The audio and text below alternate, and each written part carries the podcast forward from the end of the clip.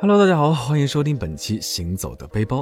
本节目是由喜马拉雅与 Voice Club FM 联合制作播出。我是你们的老朋友大江，欢迎大家关注我的微博“千大江”，谦虚的谦，与我分享有趣好玩的旅行体验。一声声，明是三春梦阑城，老酒家又开了门，小酌两杯三盏听雨声。那么前两天呢，大江路过上海福州路，看见杏花楼门口排起的长队，这才反应过来，原来青团已经上市了。我记得大概是十多年以前吧，那个时候还没有清明小长假，但似乎却更有仪式感。清明节前，小伙伴就会拉上我一起去摘艾草。那时的我并不喜欢艾草的味道，所以等到开始做青团的时候，我总是自告奋勇地说我要负责馅料，然后借着尝尝甜度的理由偷吃细腻软糯的豆沙。那如今呢，青团的口味总是不断的推陈出新，我却怀念起了小时候不喜欢的那股艾草的淡淡草药味儿。那清明除了青团，最重要的当然还是祭扫了。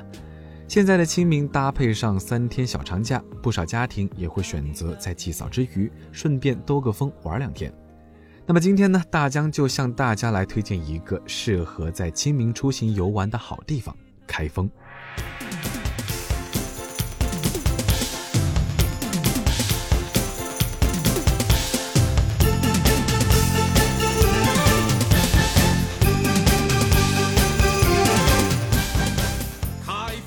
听到大江说在清明节推荐大家去开封玩，可能会想开封和清明有什么关系呢？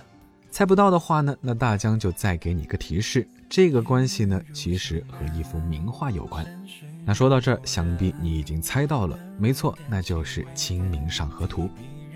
十二世纪北宋都城东京啊，当然不是现在的日本东京，是咱们的开封，便是《清明上河图》的创作地。说起来有些遗憾。大江，我呢没能在几年前故宫展出这幅传世名画的时候一睹真容，还真不知道下次展出要在什么时候呢。那在没看到画作之前呢，就不妨跟着大家一起在这八朝古都开封里面走一走，亲身感受一下四 D 版的《清明上河图》。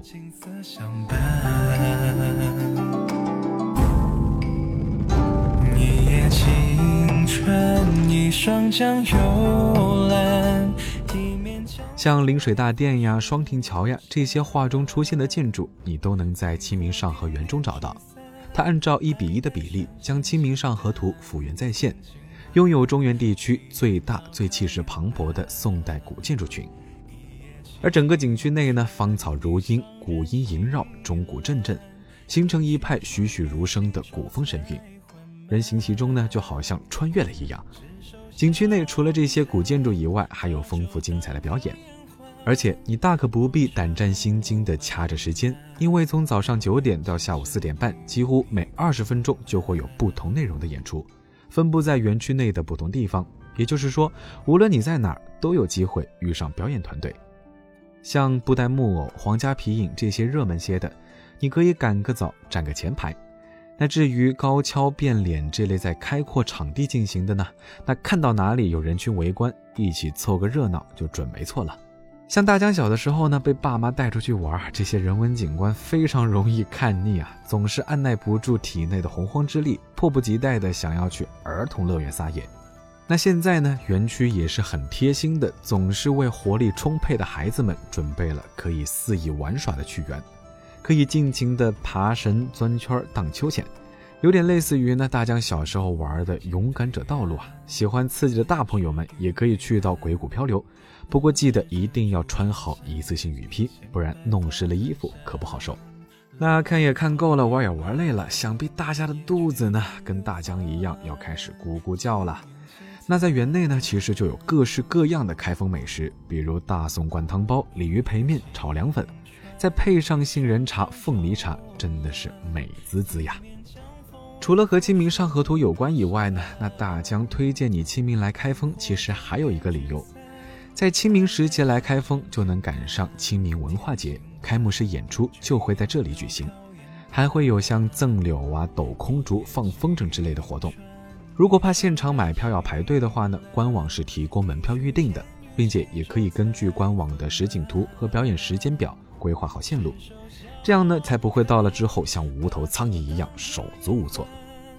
如果一天下来你还是意犹未尽的话，晚上还有东京梦华的大型实景演出，在变幻的光影之下，一瞬间好像回到了繁华的汴京城。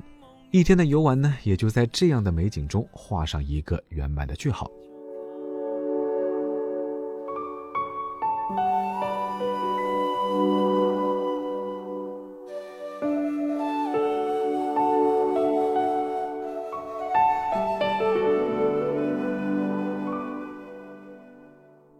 虽然说这个公园是按照《清明上河图》画作还原的，不过有些东西早已在时间的长河里一去不复返了。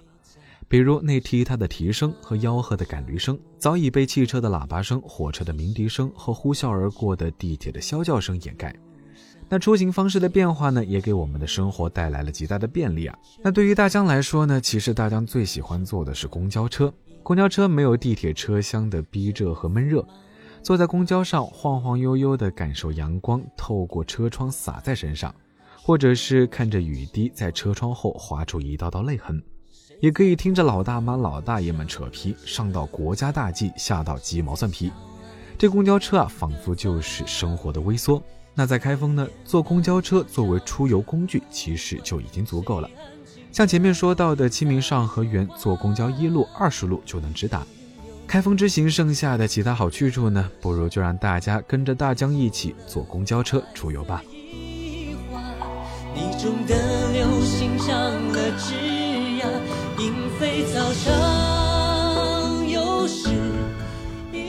前面说到的二十路公交车沿线，其实会经过非常多的景点。接下来呢，就让我们一路跟着二十路，开始我们的今日之旅。清明上河园四站之后呢，就来到了山陕甘会馆。从街上看是座很讲究的会馆，进到二门以里呢，像是座庙，建筑很精美。现在开放的只是原来会馆的一部分。这里除了供奉着关老爷以外，其余就是开封市历史展览。像大江这种历史从小就不太好的人呢，来这可算是可以好好补课了。那再坐三站就能到达包公祠，这是一组纪念包公的仿宋建筑群。开封的包公祠是目前国内规模最大、资料最全的包公纪念馆。往往这种地方都会给人一种很沉重的感觉啊。不过这里院里的鱼塘、石雕、假山瀑布还是非常让人放松的。配殿有一组铡美案的蜡像，惟妙惟肖，好像就是包公活人大变身。哎，哎，怎么说的，好像有一点瘆得慌呢。那开封这个地方不愧是拥有悠久的历史，在繁多的历史建筑中，有一处与一部名著息息相关，起于开封，收于开封，说的就是这本奇书。如果还想不到的话呢，那大江再给你几个提示：鲁智深、林冲、杨志，没错，就是四大名著之一《水浒传》。大江当年看的时候呢，印象最深的就是花和尚鲁智深倒拔垂杨柳啊。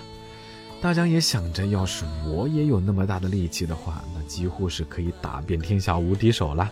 而这个传奇的故事呢，就发生在开封的大相国寺。包公祠后呢，坐七站到相国寺下就可以了。走进千年古刹大相国寺后，山门后鼓楼前都立有花和尚鲁智深倒拔垂杨柳的铜像。看到铜像呢，书里的场景仿佛就好像活了起来。那除此之外呢，寺内还存有山门、八角琉璃殿、藏经楼等古建筑。那实战之后，我们就可以抵达铁塔公园。别觉得听这个名字，以为这不就是个有铁塔的公园吗？没啥好稀奇的。其实啊，铁塔铁塔虽然这么叫。但是它其实并不是铁的，而是琉璃，只是远看像铸铁的颜色，所以当地人叫它叫做铁塔。而且公园里也不只有铁塔，雄伟的接引殿和灵感院内供奉的白玉佛像也是非常值得参观瞻仰的。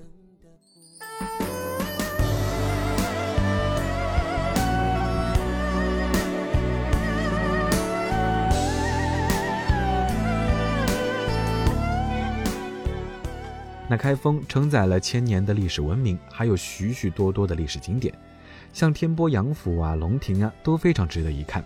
而且交通路线呢，相对都是比较方便的。大江今天只是挑选了其中一条线路的沿线景点，向大家介绍。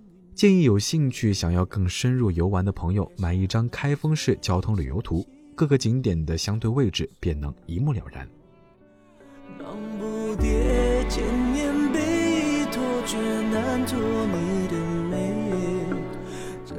那跟着大江坐着公交游开封，一路下来，或许觉得会有些疲惫，想躺回宾馆葛优躺吗？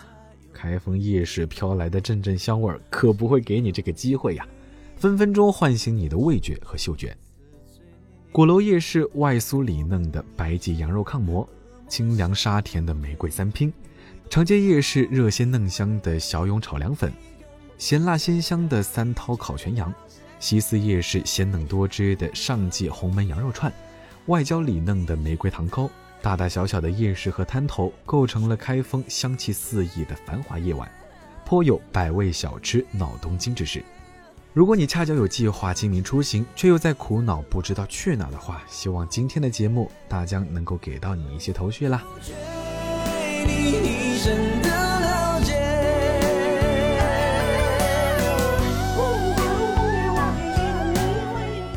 那大江在这儿呢，也希望你在清明小长假玩的开心，吃的开心。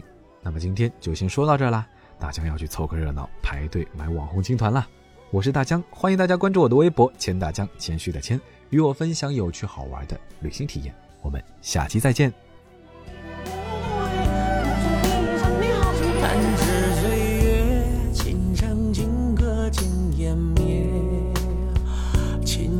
半截回眸。笑你婉约。恨了没？你要痛尽断绝。